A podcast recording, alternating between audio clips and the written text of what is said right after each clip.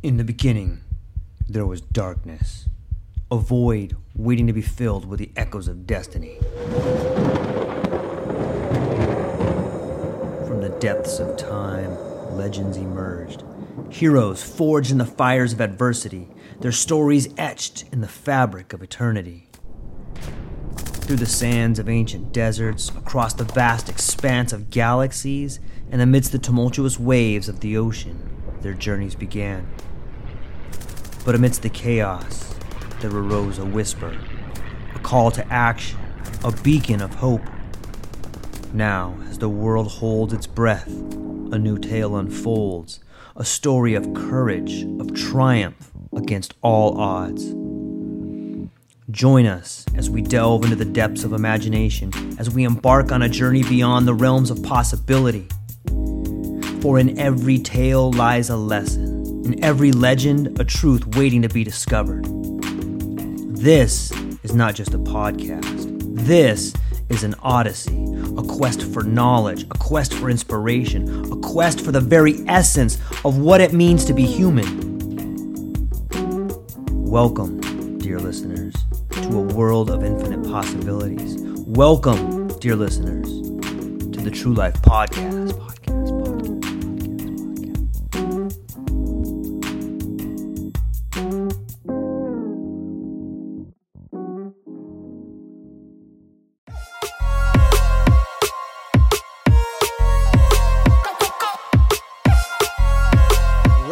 Gentlemen, welcome to the True Life Podcast. We are here with an amazing young woman, the lovely Rhea Wong. She's written a book called Get That Money, Honey, Guide to Raising More Money for Your Nonprofit. Rhea, you are multi-talented. What? Maybe you can give yourself a little bit more of an introduction and kind of build a foundation. Well, first of all, thank you so much for having me, George. So fun. And I know we have a little bit of a, a personal connection with the uh, Hawaii and whatnot, so very cool. Um, yeah, so I am a podcaster, I'm an author, I am an aspiring stand-up comedian, which is really probably the hardest thing I've ever done in my life, uh, and I am a teacher. So I started my career as a twenty-six-year-old executive director, so when you said a young woman, I, I, I'm very flattered by that. It's been a while since anyone's called me young. Um, and, you know, in my career, like a lot of executive directors, I was what I call an accidental fundraiser. They gave me my email address and the keys and said, good luck. My first two Google searches, the first day in the job was, what does an executive director do and how do you fundraise? So uh, unfortunately, a lot of folks find themselves to be accidental fundraisers. And over the course of twelve and a half years, I started with a two hundred fifty thousand dollars a year budget. Uh, I, along with my team, was able to grow to just a little under three million dollars a year in private funds, uh, which was great. And it was an adventure, but I was like, why did it take me like a decade to figure out how to do this? So my next stage of the career was helping people like myself who were put in these really big jobs without a lot of training, without a lot of support. And I figured, why have folks stumble around like I did? Why can't I just help them figure it out faster? So that's what I'm doing now. That is, it's such an amazing story. And you're right. It, it seems like quite often in many fields that people are given the keys and saying, all right, figure it out from here. It seems to me, though, that you've done pretty well with that. Before we get too much into that, I want to talk about that strategy. Some people really prevail and somebody, some people really shine when they're given the freedom and the opportunity to figure out for themselves. Is that something that's unique to you? Have you always been able to do that? Yeah, that's such a good question.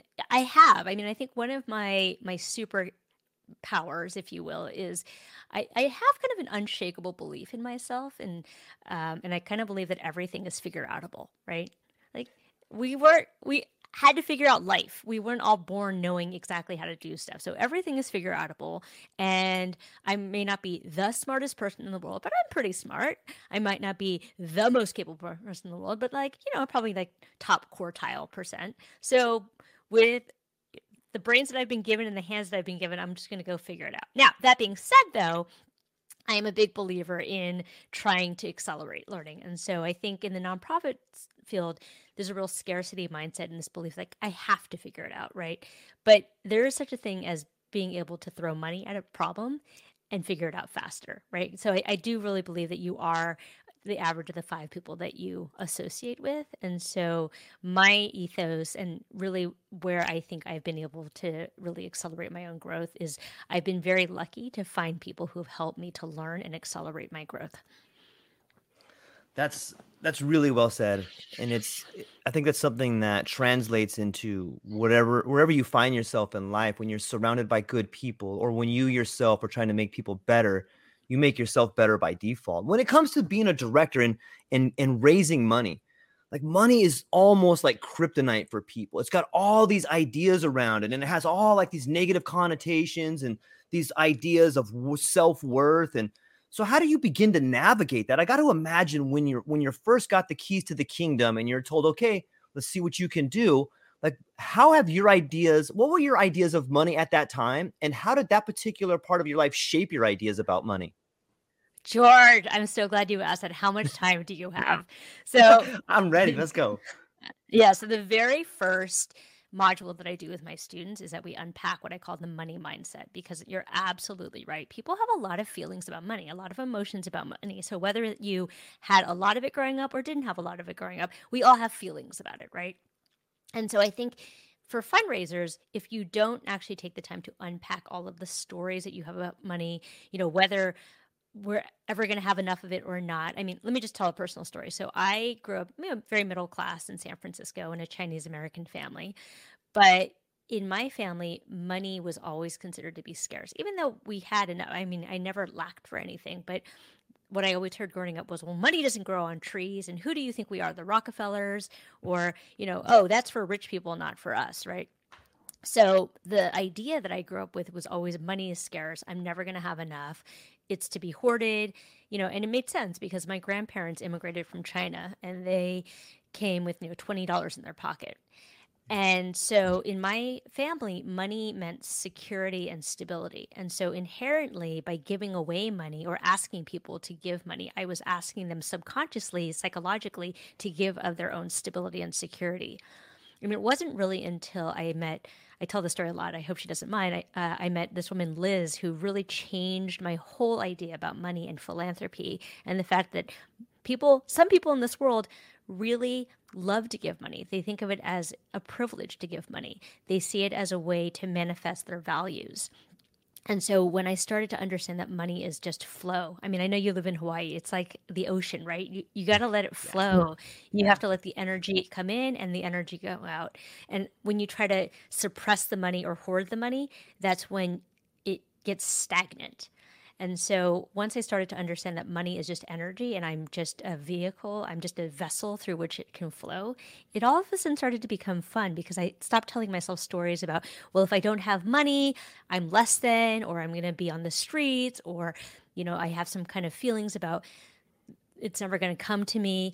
And instead, I was just like, let's just have fun. You know, it's like surfing. I don't know if you surf, but it's like, you got to go with the waves, right? You got to just like, if you fight the waves, you're going to be exhausted and you're always going to lose. But if you go with it, much in the way of money, if you flow with it, it starts to become fun.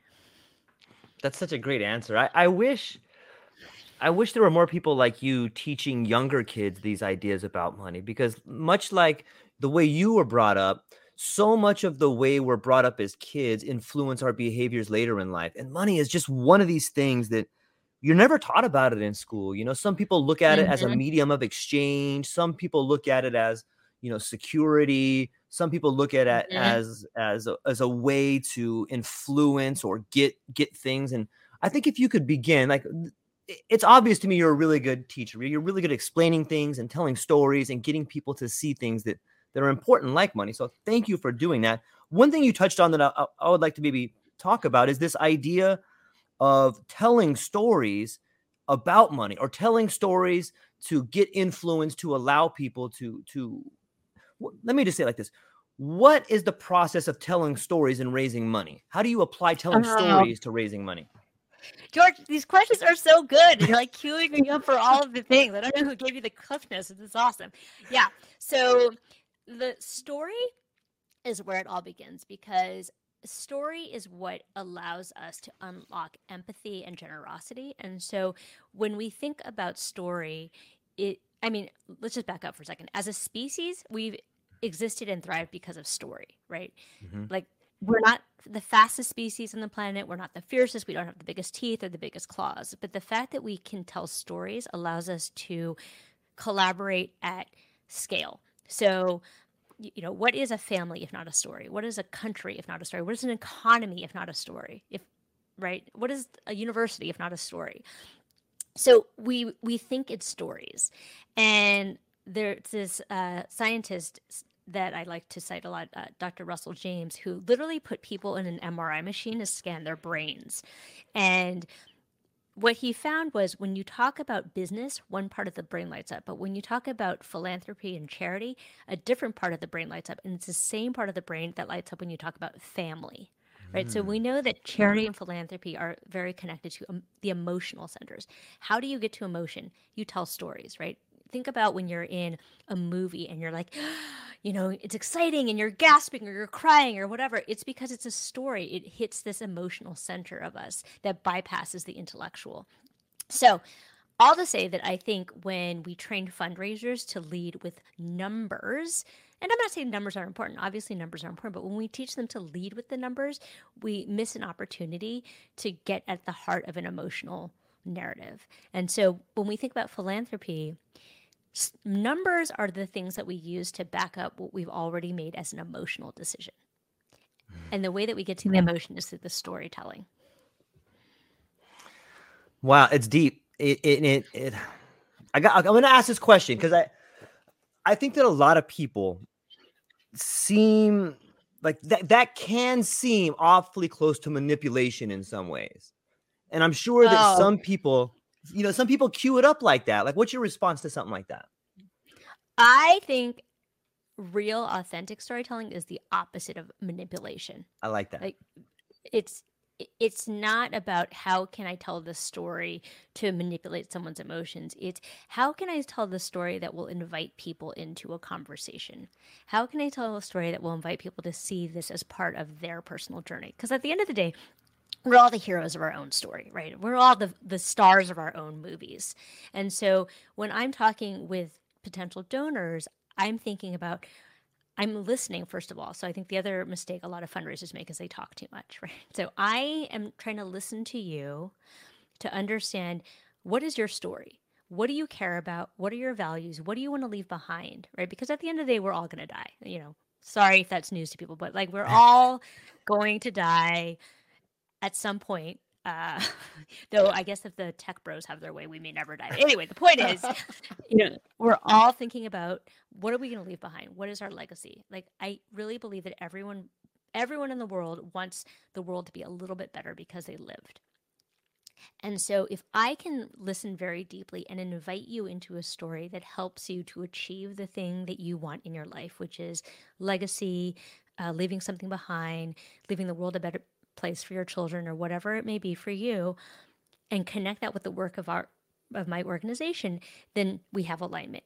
And by the way, that's not every person, right? Like I if you know, if I'm talking to you about my work and I'm in education and you're like, hey Rhea, guess what? Like, I love what you do, but really my thing is saving the whales. I'm like, that is wonderful. Please go do that too, right? Because I think abundance tells us that there are more than enough people out there. And so I think the other mistake that people make around the scarcity model is they approach every single conversation like, this is the last conversation. I have to get this gift, right?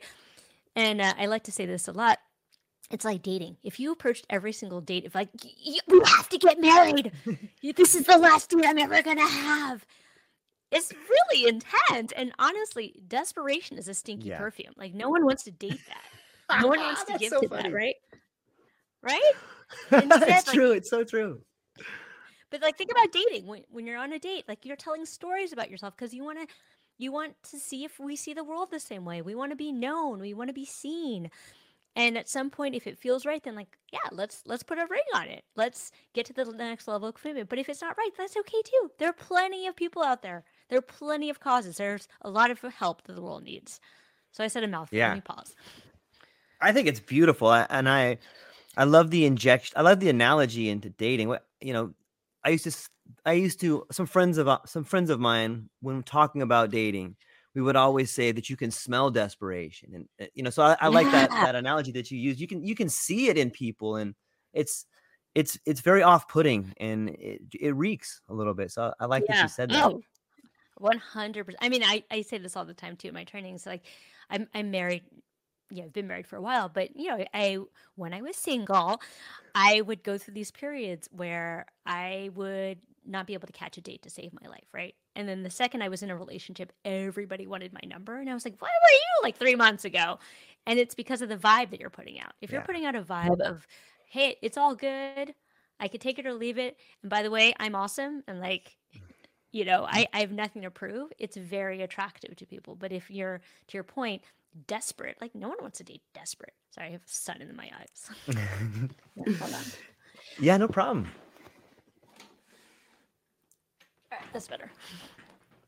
You know, it's it's interesting. Like sometimes I think that it's imperative that you go through desperate phases. Like you have to be desperate to understand what it is, how it feels, and why it's bad. Like I think I think all of us have gone through those stages. And if you haven't gone through a desperate phase, then it's kind of like suffering. Like you have to suffer a little bit to thoroughly understand who you are. You have to be desperate a little bit so that you can see it in other people.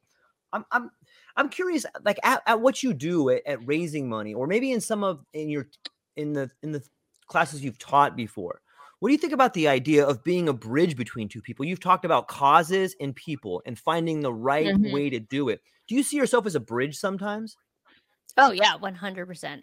I, or you know, sometimes I say a vessel, but I am just the conduit through which I'm allowing people to live their best story, right? So if you're a person who has a desire to make something happen, we'll say, you know, I know you're in Hawaii, so maybe clean oceans might be your thing, right? But you personally are not going to necessarily go out and clean the oceans, right? You, or you could, but like your impact would be pretty small. So as a fundraiser, what I am doing is offering you the opportunity to connect to something bigger than yourself. Like I could say, hey, George, I am raising money for this organization that is cleaning the oceans at this level. Do you want to join us? And so I'm I'm marrying your desires with the work and bringing it together. And I think the mistake that a lot of folks make is, especially in the nonprofit field, is their belief that they're not providing value. You're providing value, right? So, and it's just combining value. So the resources from our donors combined with the work of the organization makes something bigger than any of us could do alone. And so for me, it's about attracting the resources to make the work happen, not about chasing, right? Because chasing never works, or it's exhausting. But if you are so clear in your purpose, so clear in the impact, and so clear about the kind of people that you want to invite into the work, it just becomes easy. It becomes fun. It becomes a game. Yeah, I like that. It's it's true. It's it seems that when you have a clear path of what you want, then you have a clear path of how to walk and get there. I, I'm hearing a lot of like, do you have a background in psychology? Like it, it seems to me that you are pretty good at seeing or understanding people's behaviors, their motives, and maybe some character traits that people have. Is that something that you've always kind of grown up with, or is that something that you learned growing up because of where you grew up and how to interact with people? Or how did you get to be so intuitive? Oh, gosh, that's so nice, George. Uh, you know, aside from like decades of therapy, uh, I do not have a background in psychology, but, you know, I I notice people, right? I've been in this game for almost twenty years, and people, you know, at the end of the day are not that different. Like as human beings, we all want to be known, we want to be seen, and we want to be part of something bigger, right? We want to be known for something. And, you know, I often think about there's a this is sort of a funny story, but uh, there's a restaurant here in New York City called eleven Madison Park, and they're, you know, Michelin star, they're quite well known. And my husband took me there for a birthday, which was lovely. And I sat down, I looked at the menu, and on the menu, they'd printed Happy Birthday, Rhea. Now, this didn't take them any time. It didn't cost them any money, right? But it made me feel really special that they knew that it was my birthday. And honestly, I don't even remember what we ate. I'm sure it was delicious. But what I remember is Happy Birthday, Rhea on the menu. And I just think it's these little things that make people feel special that we can all do in our lives, whether we're fundraisers or not. Because at the end of the day, we all want to feel special. We all want to feel important to somebody. And I think it's a really basic human need. Yeah, it's a great point. And it's it's often these the little things in life that that people see? Is, is it different for, like, in my mind, I can, I see you approaching some people that, you know, maybe some wealthy donors that want to give money to a good cause. Is it different approaching someone that has millions of dollars versus approaching someone that has maybe thousands of dollars? Um, yes and no. So fundamentally, I think that the heart of fundraising is really about a conversation. And I think, I think the other mistake a lot of people come to fundraising with is this idea of, like, I have to convince someone or persuade someone. Like, I'm not in the convincing business. I'm not in the persuasion business, right? I'm in the connecting business. I'm in the, hey, George, what do you want to achieve and how could I help you with that, right? So in that sense, the human sense, it's somewhat the same. I think it's a little bit different when you think about different levels of influence. So if you're like a global influencer, say you're Oprah, right? You're not going to approach Oprah the same way that you would approach your dentist, per se. So it's, I think it's about strategically thinking about, how can I approach this person in a way that is, is trust building? Because at the end of the day, everything that we're trying to do as nonprofits in our marketing and our communication should be about building trust, because I think trust is at an all-time low. We, we don't trust our governments anymore. We don't trust companies. We don't trust nonprofits. And so the more that we can position ourselves as trustworthy, uh, and I, there are really three elements to trust. It's benevolence, honesty, and competence. The more likely we are to secure support and to get commitment, because at the end of the day, you only do business with people that you trust. Am I right? Hopefully. I think a lot of people end up in business adventures that they thought they trusted, but then something sure. bad happens. But yeah, you're right. right. That's you the way you're going to get into business. it. Yeah, you wouldn't enter business with people that you didn't trust to begin with. Yeah, or loan money to somebody you didn't trust, or deposit money with somebody you didn't trust, like a bank or something like that. Yeah, that's exactly right. So, you know, trust equals donations, trust equals business. So even, you know, I'm not in fundraising myself per se, but I am in business, right? So my job is, I now teach people how to fundraise. But when I get on phone calls with people, I'm not trying to convince them of the thing and I like give them the hard sell. I am here to listen. And if I think I can help them, I'm going to make an offer. And if that offer is not what they need, then, you know, then that's cool too. There's like plenty of other people in the world who need what I need. And I just think getting away from that desperation energy is key.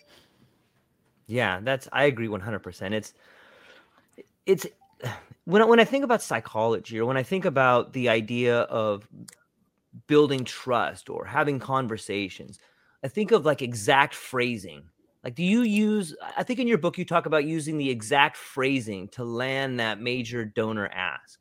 What, can you explain that yeah. a little bit? Yeah. So, oh, where to begin with this? So a lot of times when people go in for an ask, because they are nervous about it, they tend to overtalk it. So one framework that I really like, that I have to credit Laura Friedrichs with, uh, who is another amazing fundraiser, is two sentences, one question, right? Sentence one is a me sentence. So, George, you know, as we've talked about, I'm super passionate about saving the oceans. Sentence two is a you sentence.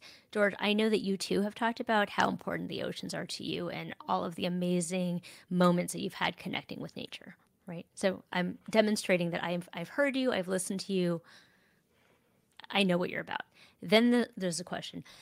Would you be willing to consider a ten thousand dollars donation by June thirtieth for us to kick off our Save the Oceans campaign? And then I stop talking. And the silence is important, because sometimes if you don't let the silence breathe, then you end up going, like, but you know, I know that's a lot of money. So, you know, it's fine. Like, I, I you know, just think about it. Okay, I'll, I'll just go. Right. Very awkward. So I think a couple of key things: going in with a plan, structuring the ask, and then saying, you know, would you be willing to consider, right? Because I think it's a bit more gentle than would you give, right? Yeah, I'd be willing mm-hmm. to consider. Sure, I'd be willing to consider. Um, and then I have a couple other fun things I'm I'm playing with now too, around uh, tactical empathy. So a couple key things. But at the end of the day, it's just, it's about connecting with people. Have you read the book, Never Split the Difference? Um, Not only did I not do that. I took the training. I'm, gonna say ah, I'm so jealous. Chris Voss. I'm standing next to Chris Voss. It's awesome. Yeah, the tactical empathy piece is really helpful. What an what an amazing you know, term. Yeah. Yeah. Well, the thing is, so I took the training and, you know, it was great and I loved it. I was a big Chris Voss nerd beforehand. Um, funny enough, I'm actually going to have one of his team members on my podcast in a couple months, which is really fun. Anyway, the point is, though, I was in the training and I was like, oh, this is just fundraising stuff, right? That because as a F B I hostage negotiator, what you're trying to do is just get to trust, right? You want this hostage taker to start to trust you, to start to talk to you. It, it's not about negotiation. It's not about bargaining, but it's about like, what do you want? And how can we, how can we reach uh, this final destination? And how do I like really listen deeply to what you really want, right? Like what you what you're saying you're wanting is maybe like a million dollars or I shoot everyone in this bank.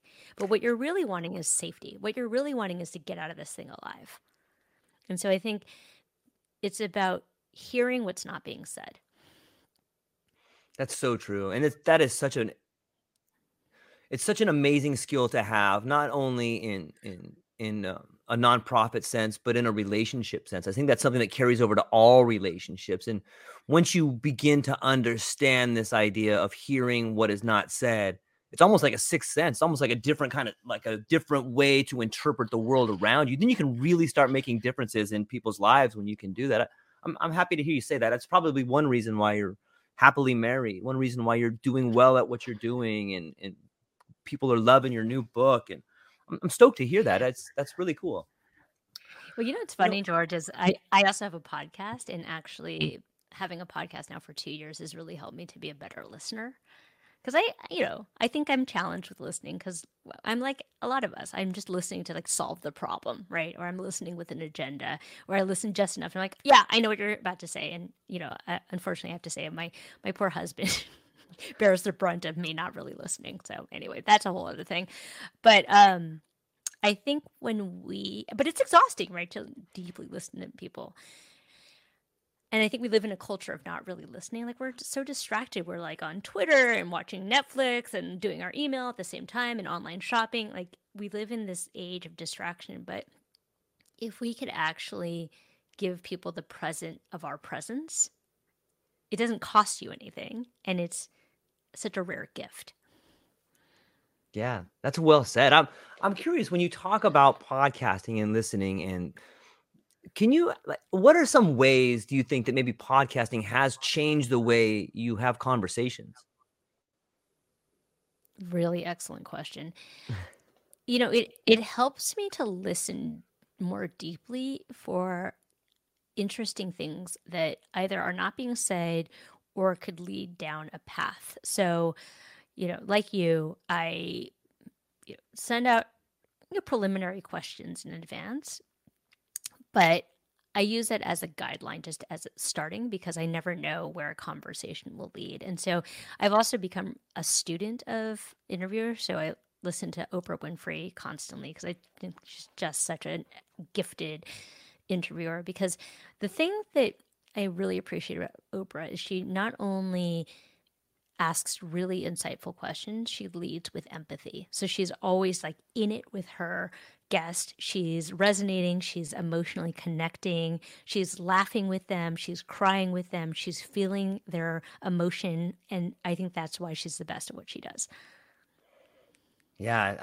I, I think I admire her too. I, I almost feel like she has gone through all the, all the pain in her life. And so she can, that, that's kind of where empathy comes from, is from being in some of those situations or knowing people that have. And I would imagine that that is something that, that is a big part of, of what you do, to be involved in so many causes that are passionate causes. Like you cannot be involved in that without being a passionate person or understanding what other people are going through or understanding people's motivations. And it kind of ties this idea of the hero's journey, storytelling, you know, raising awareness for a cause. And do you th- how, how has how has empathy created Rhea Wong in the world she lives today? I know it's kind of a general question, but how has empathy influenced you today? Yeah, that's such a good question. So, um, Okay, I'm going to talk about this. So I'm reading a book right now by this amazing psychotherapist named Doctor Gabor Maté called The Myth of the Normal. And it's all about uh, trauma and trauma responses. And when we think about trauma as the things that happen to us, it feels a little intractable. But when we think about trauma as something that happens inside of us, it opens a possibility that we can change the story. And so I think where I'm going with this is I think we've all experienced hard things in our lives. Like we've all experienced loss and pain and grief and sadness, but we've also all experienced joy and love and happiness and flow. And I think when you can see the person inside and what they're going through and offer help or guidance in that way, I think that is sort of the soul of relationship building. Because I, I do think, you know, as especially in like American culture, we're so invested in the front of appearing a certain way. Oh, I have the fancy car and the fancy shoes and the fancy watch and the fancy house, right? But that's all just window dressing, right? At the end of the day, there's a little person inside who feels sadness or feels scared or feels loneliness or feels fear or feels joy. It's like, can we just get to that place? Like, can we talk about real things?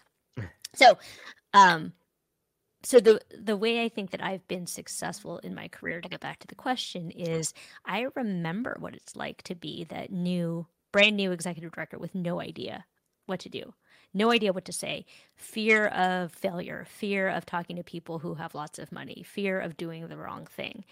And when I get back to that place, I feel like I'm, you know, I say this a lot, is like, I've constructed my training and my book for the twenty-six-year-old me who was totally clueless, right?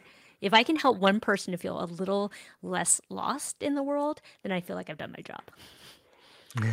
It's true. I, I, I like to, one of the stories I tell myself is that if I want to make the world better, then I should try to make everyone around me better. And in default, I'll make myself better.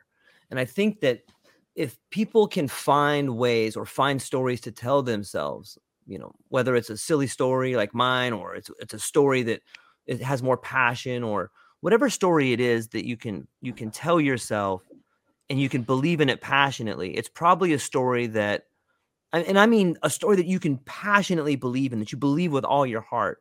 Like I think that's a, that's a story that will resonate with other people. You know, and as we were talking, as you brought up uh, Mate, he's got some interesting ideas about psychedelics that I really like. And I, I, you know, it's it's a fascinating thing to talk about. I don't know if that's something we should talk about here, but it's been well, a we can talk about this. Yeah, yeah, okay, yeah. Let's well, do it. Let's do it. All right. I, I mean, I don't know if I'm going to get in trouble with like the feds or whatever, but uh, I'll speak in, like, oh, going down that road, I might get in trouble too. Okay, go ahead. Yeah, well, you know, I think um, I think that uh, nature and nature medicine has a lot to offer human beings. Um, I think the research on psychedelics is really compelling. I um, am I getting in trouble for this? Uh, I I've dabbled in microdosing myself legally. I, I just want to say. Um, and I think it's been helpful because I experience kind of low level anxiety, like I think every New Yorker does. And, you know, I just, I think that we um, have a lot to learn about the ways in which nature can really heal us, both in terms of medicine and, and really just in terms of being in nature. I mean, I know you live in Hawaii, so I, it must feel really nice to be so close to nature and all of the majesty of nature. But, you know, I think, um, it's interesting. I see that a lot of Western culture is starting to come back to, you know, indigenous wisdom around, you know, caring for the earth and interconnectedness and, um, you know, understanding what the earth can teach us and the ways in er- which the earth can heal us. So, I mean, it took us a while. We had to do a lot of destruction, but I, I hope that we as a culture are coming around to the fact that, you know, what we do to the earth, we do to ourselves. Wow, that's that last line should be a t-shirt or a bump. Like that should be on everybody's mind right now. It's beautiful, and I, I couldn't agree anymore.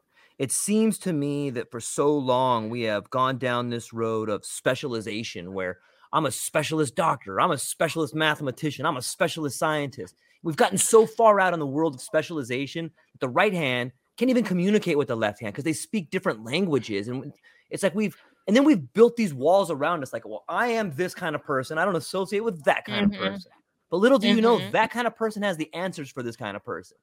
And I think mm-hmm. that that's what psychedelics, at least for me, have been able to show me, is that there's so much just bullshit out there that people have ingested and bought into, not only bought into, but, but been sold this bill of goods, this idea of, you know, consumption versus contemplation. And we've just gone mm-hmm. down this weird rabbit hole too much. And I, yeah, I, I'm curious if, like, I think that there's so many great nonprofits out there in psychedelics that need the greatness of Rhea Wong. Well, send them my info. I'm happy to help them. But, you know, I, I think that's right, George. I, I think, you know, on the topic of listening, we, we have failed to listen to nature. Um, and actually what's really fun, and I'm just going to give them a shout out. So one of my clients yeah. is this organization mm-hmm. called Earth Species Project, and they're using A I to decode animal language. So they're using A I mm-hmm. to look at data sets from humpback whales and monkeys and New Caledonian crows. Interestingly enough, I don't know if you knew, crows have a very sophisticated yeah. social structure, and they use tools. Anyway, the point is, the world is communicating in so many, trees talk to each other through fungus, right? There's all this communication going on that we don't even know about because we're in our little human brains thinking that we're the best and we're totally unaware. But I mean, cetacean communication has preceded human communication by thousands of years. Like, how could they not be talking about amazing things in the ocean? Um, and so what was interesting is during COVID, they were able to get ocean sounds without Uh, human interference because the ships weren't making the oceans noisy. Anyway, all to say, we went down a weird hole, but I think psychedelics can be really helpful in opening up our minds to what we think we know, but might actually be wrong about. Yeah, that's really well said. It, it's, you know what, what else I find fascinating? Like, I'm a huge fan of mushrooms and I try to eat them as often as I can. The bigger the dose, usually the better. But one thing I've found... Right on, George. Right on. It's so true. Like, there's, it, it seems to me, and I'm not saying it's for everybody. Obviously, if you're going to do something like that, you should do your own homework and you should be responsible and follow the set and setting methodologies. That being said, I think it allows you to come to a point of clarity. You know, I, I think of M L K's speech, like, I've been to the mountaintop. I think at a certain threshold of mushrooms, you get to go to that mountaintop and you get this moment of clarity. You can't stay there, but you can take a good look around and go, okay, this is interesting how this is working up here. Now I understand. Let me go b- back down from the mountain and start putting this stuff into practice. And when I look at, like, I like to grow mushrooms. And when you, after you inoculate the, the spawn and you get the mycelium going, and people can do this. If you're listening to this, you could probably go out on your yard and dig, dig around the root of a plant. And you'll see, like, this white kind of fungus moving through the root system. That's the same way, the same way that mycelium grows and Um, moves nutrients from root structure to root structure. There's a lot of evidence that shows that psilocybin in the mind, when you put someone in an fMRI, like, you see all these new connections being built. The default mode network is turned off and all different parts of the brain are lighting up. And it just seems to me the same way that nutrients are moved around the root versus through mushrooms, so too are new connections moving around our brain. Like, if you look look at a root structure and then you you look at the uh The a brain and an fMRI, they look so similar. Like, there's, and it's just so amazing to me. I think as above, so below, and I think we can learn so much from from looking at the way animals communicate. We can learn about how we communicate. Let me let me share a quick story with you. I read this amazing book called, um, gosh darn it, of course I can't think of it now. But the the premise of the story was that these uh, these botanists go down to South America and they're trying to learn from this indigenous tribe. And the first day they're there, they, they go way, way out into the Amazon and they meet this tribe, and there's four different scientists, and they begin talking to the tribe, and the, uh, the tribe, they go, well, how do you guys learn all about this medicine? What do you guys do for medicine? And the, the elder in the tribe says, well, we talk to the plants. At that point in time, three of the scientists leave. They're like, this guy's a nut job, man. We're out of here. But one guy stays, And he's like, oh, you know what? I'm just so thankful for, for getting to be here with you guys. And I can't wait to learn more about how you communicate with the plants. And the, the elder's a little miffed. He's like, well, why did those guys leave? And he's like, he's, I don't think they took you seriously when you said you talked to the plants. And then the elder's like, well, do you take me seriously? And he goes, yeah, I don't think you would have medicine if you didn't talk to the plants, of course. And so, you know, after the course of like three or four days, the elder finally begins to trust him a little bit. And he's like, would you like to see how we talk to the plants? And the guy's like, absolutely, I would. Are you kidding me? And he goes, okay, come over the walk for me. So they begin walking through the forest. And as they they pass this tree, they they see like this green snake. And he goes, you see that snake right there? And the, the scientist is like, yeah. He goes, take a good look at that snake. And he's like, tell me about it. He goes, well, it's a green snake. It has two white dots behind its ears. It's kind of an ovate shape. And the, the elder's like, that's right. Now you see that plant right below that tree? He goes, yeah. He goes, explain that plant to me. He goes, well, it's a green plant. It has two white diamonds behind the back of it. And it's kind of an ovate shape. He goes, it looks a lot like the snake's head. And the elder goes, yeah, that's how we know it's the medicine. It looks just like the snake. If you get bit by that snake, you're probably going to die in five days. But if you take that plant after you get bit by that snake, you're not going to die.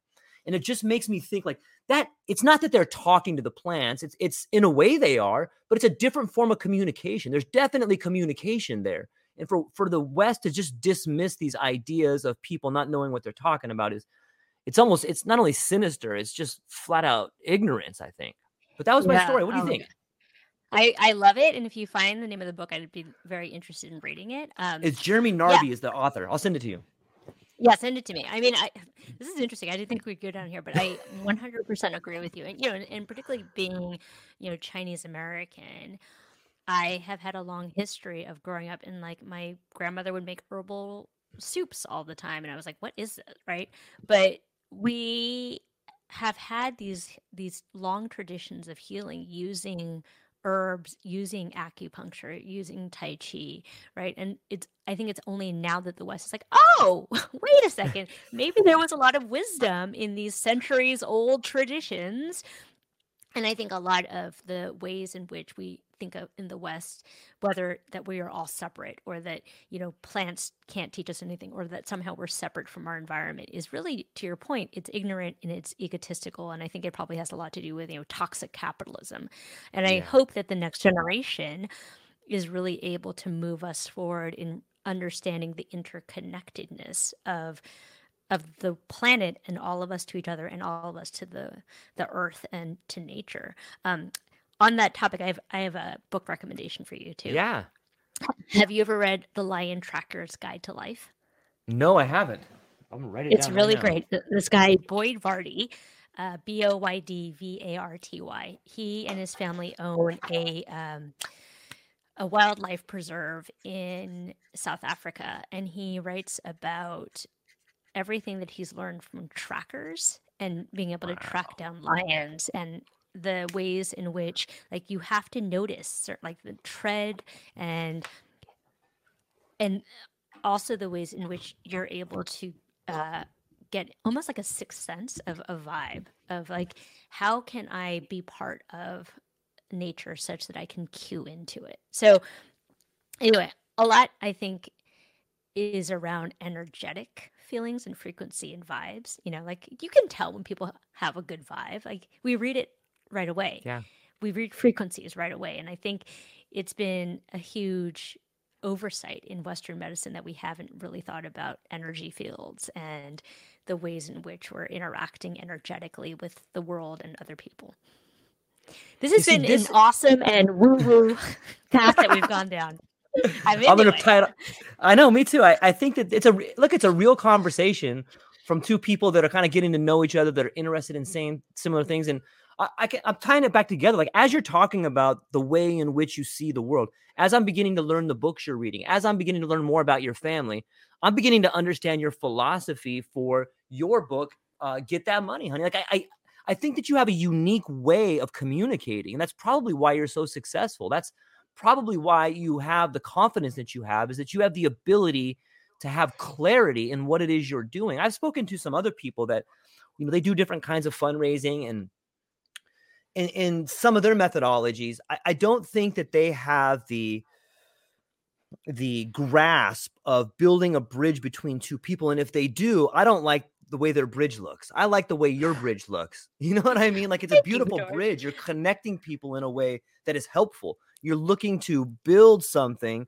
And I, I like the language that you used. Like, I think that language paints pictures in the minds of people. And if you use ugly language, you're painting an ugly picture. But if you use the right language, if you use the right words, then you're connecting on a level that is, it's more than just a superficial. It's, it's togetherness. Yeah. And I, I, I think people can get that when we, when they hear what you're passionate about, some of these things that may seem out there. Like, I think that they're getting a better understanding of who you are. And for those just listening, check out the book. I think you're really going to love it. We're going to put all the stuff in the show notes. And, but yeah, it, it all yeah. comes together, Rhea. This is a beautiful conversation. Yeah. Well, can I, can I add to that too, George? Cause I think sure. um, a lot of it has to do with intention, right? Like, I don't know if yes. you meditate, but every day I meditate and I think about intention every day. And I think people can really sense intention. So if my intention is I'm trying to enter a conversation to get something out of you, people will know that. But if my intention is to connect and just see what's here, people get that too. So I think it's really about what kind of energy are you bringing to the conversation. And if it's an energy of transaction and extraction, then I'm no better than like an oil driller, right? Like, I'm just trying to get something.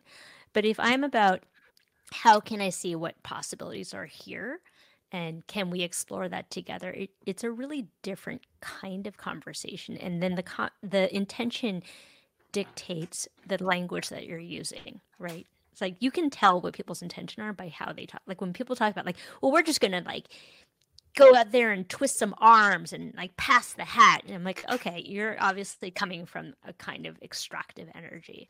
And then, you know, separately, we can talk about past lives, because I also believe in that. And I, I have my own past life. So I, I just believe in this life. My job, my mission in this life is to evolve myself personally and to help as many people as I can.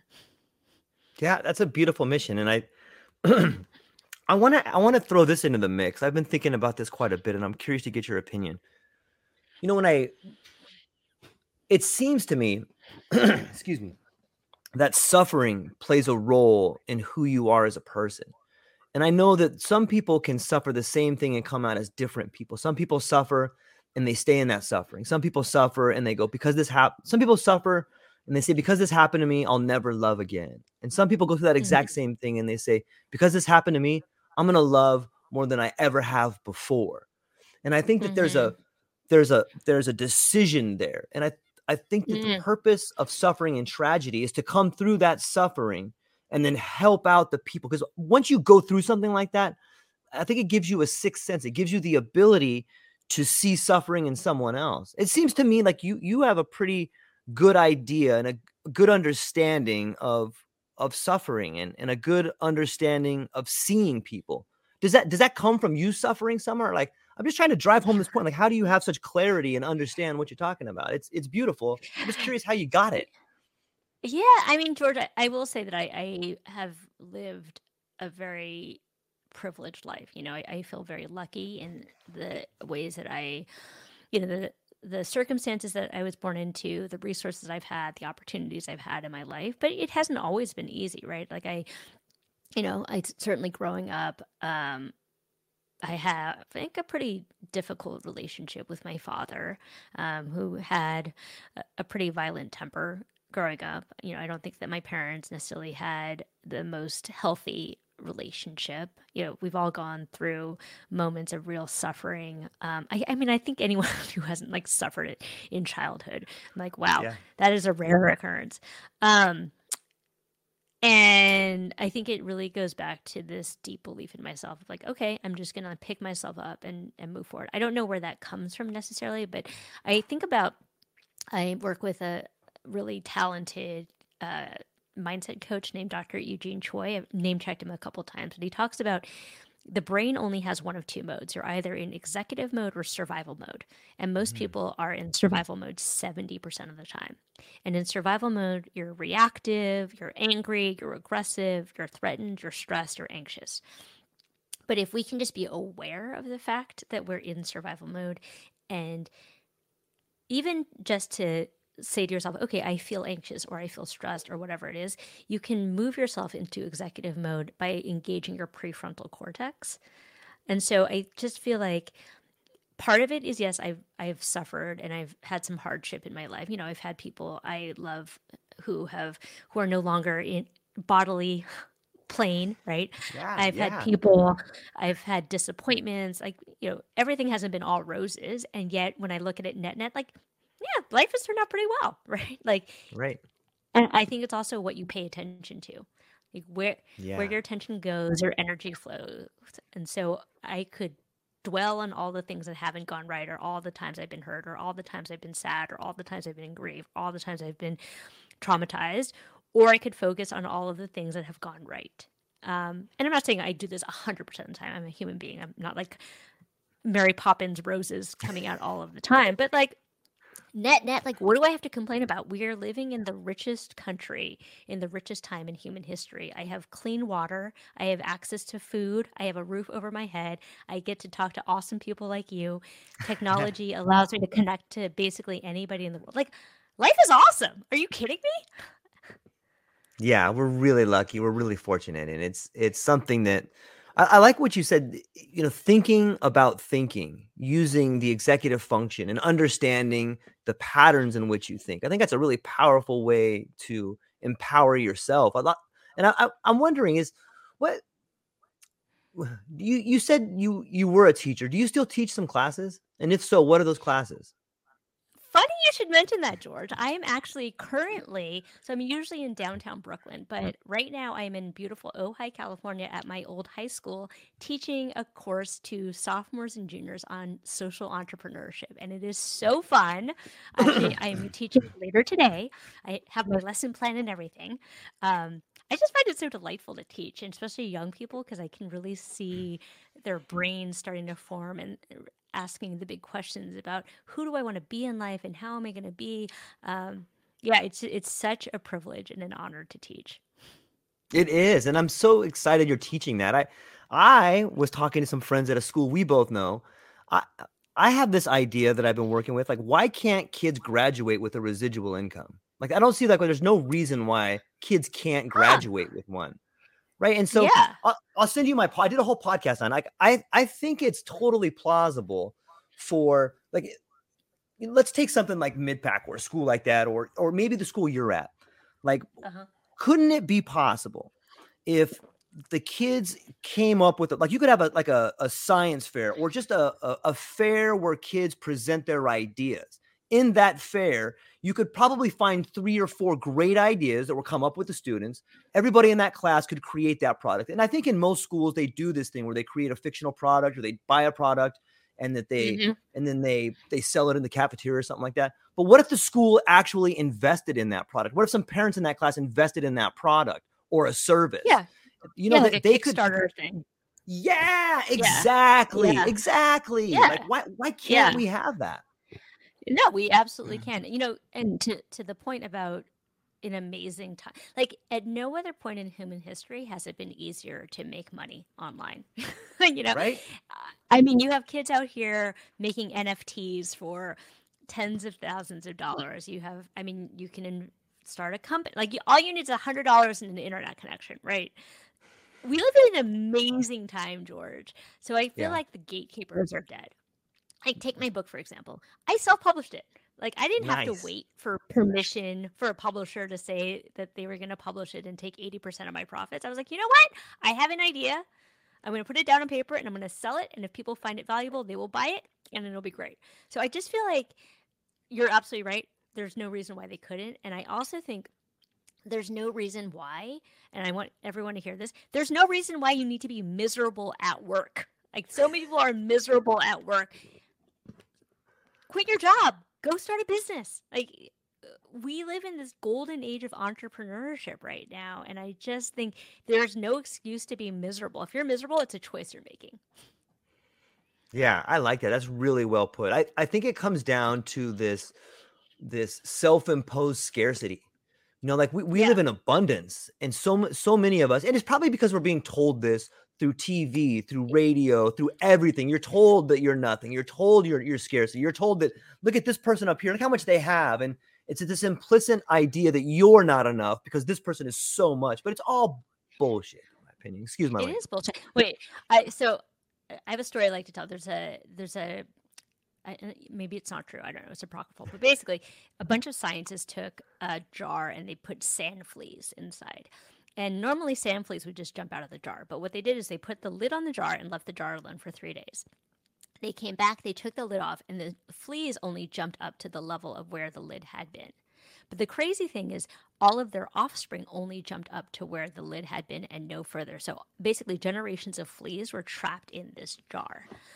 And so I think that that's an interesting story about human beings, right? Because so many of us have inherited our parents' stories about money, what you can and can't do. I mean, particularly coming out of an Asian household, it was like, get a good job, work really hard, save money, retire at sixty-five or seventy. And I'm like, that sounds terrible, right? but but to them, that was freedom because they had learned from their immigrant parents who'd grown up in the Depression. So it's like we've inherited these stories about the way that the world is, but that is, you know, we need a software up. Date, because that is an yeah. old model of operating system. We're in twenty twenty-two, about to be twenty twenty-three. The world is really different than when our grandparents were growing up, and yet we haven't upgraded our stories about what is possible. Yeah, that is upgrade beautiful. The story. yeah, yeah, back to limiting belief, right? Like you, if, whether you believe you can or whether you believe you can't, either way, you're right. That's it's, right. That's right. It's, I'm, you're such an awesome teacher. I, I maybe you should think about coming back to Hawaii and teaching over here. Well, listen, yeah. Send me an invitation. I'll be on the next plane to Hawaii. It's beautiful. I, I, I do. I really think we're going through a transition right now that, you know, there's a lot of doom and gloom, but I think that this is what freedom looks like. I think that this is going to be something that, and kids, I think kids are smarter these days. They have so much access to so much information. My, my daughter's telling me these ideas and I'm like, what? That's phenomenal. It's, it's, it's, it's beautiful in so many ways. Yeah, I mean, I think the this generation, having been brought up in as digital natives, have so much more of a facility with technology and understanding the world in a different way than we did growing up. I mean, when I talk about, like, I was born before the internet. Kids these days. Yeah, I'm with you. They look at me like a dinosaur, like, wait, what do you mean? I was like, I know. We, we had no internet. We had no emails and anything. Um, so I, I hope we do something good with it. But I do think... what I see in the younger generation is a, a deeper awareness of their impact in the world. And look, the, by necessity, like we have not done a great job of uh, safeguarding their future, whether it's climate or economy or um, the state of the world. I, I, there's a lot of cleanup that, that needs to happen. Yeah, it's so true. It's it. There's a lot of work for them to do. How, Rhea, how are you doing on time? I actually do have a hard stop at okay. ten, so I, I do have to go. But George, I really enjoyed this conversation. Thank you so much. Yeah, I'm gonna, I'll shoot you an email, and we'll definitely keep in touch. I, I really enjoyed the conversation too, and it's exceeded my expectations. You are an awesome person, and I'm looking forward to having to talk to you more. So, I, I would love that. That would be so fun. So thank you so much for having me. This has been a lot of fun, and we'll we'll be in touch. Absolutely. I'll, I'll uh, ladies and gentlemen, thank you so much for being here. Before you go, Rhea, what, uh, what do you got coming up? Um, where can people find you and what are you excited about? Uh, so I have a program I'm launching right now with my friend Brooke Richie Babbage about Fund Your Strategic Vision. So that can be found, um, actually it can't be found on my website. So uh, find me on LinkedIn, Rhea Wong, R H E A W O N G. Uh, sign up for my newsletter. It goes out weekly with inspo like this, uh, rhea wong dot com. And uh, the book is called Get That Money, Honey, available on Amazon. Fantastic. Ladies and gentlemen, get the book. You're going to love it. Reach out to her website. Reach out to her. Have a conversation. I did and I loved it. So thank you so much, everybody. Aloha. Have a great day.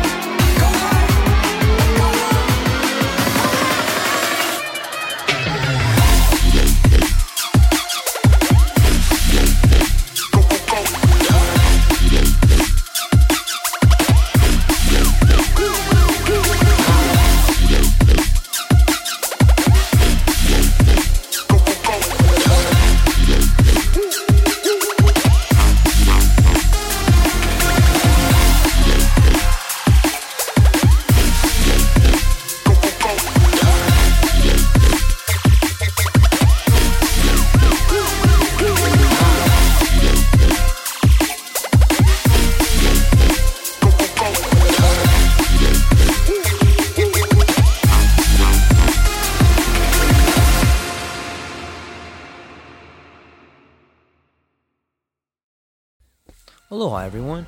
Thanks for taking a moment to hang out with me in the True Life Podcast. I truly appreciate it. If you've taken some time to listen to this, whether it's your first podcast with me or you've been with me the whole way, I truly want to say thank you from the bottom of my heart. Additionally, I would like to try to inspire everyone. The world is a crazy place, and if you listen to your heart and you take some chances, I really think the world will unfold in front of you in ways you can't imagine. I've been doing the podcast for about five years. Last year, I decided to take the plunge. Well, circumstances dictated that I took the plunge, and I did. I've begun working on the podcast full-time for almost a year now, and it's been so rewarding to me that I just want to try and inspire other people. If you have a dream, if you have a vision, follow the voice in your heart. Listen to the song on the wind and embrace the challenge. I think you're strong enough, you're smart enough, and you're good enough to make your dreams come true, but you have to believe in them.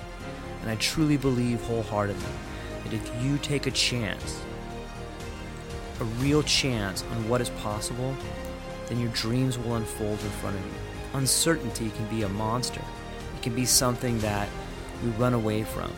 But much like fear, if you stand in front of it, it's not that big of a problem. I know everyone listening to this has a dream and a vision, and I hope you all conquer it. And I want you to know it's possible. Take baby steps and move towards it, and you will get closer to it. Your relationships will be better. Your life will be better. And you know what? You deserve it. You're an amazing person. If you get a moment, go down to the show notes. If you can, support the show. Thank you so much for being here. Now let's get to it.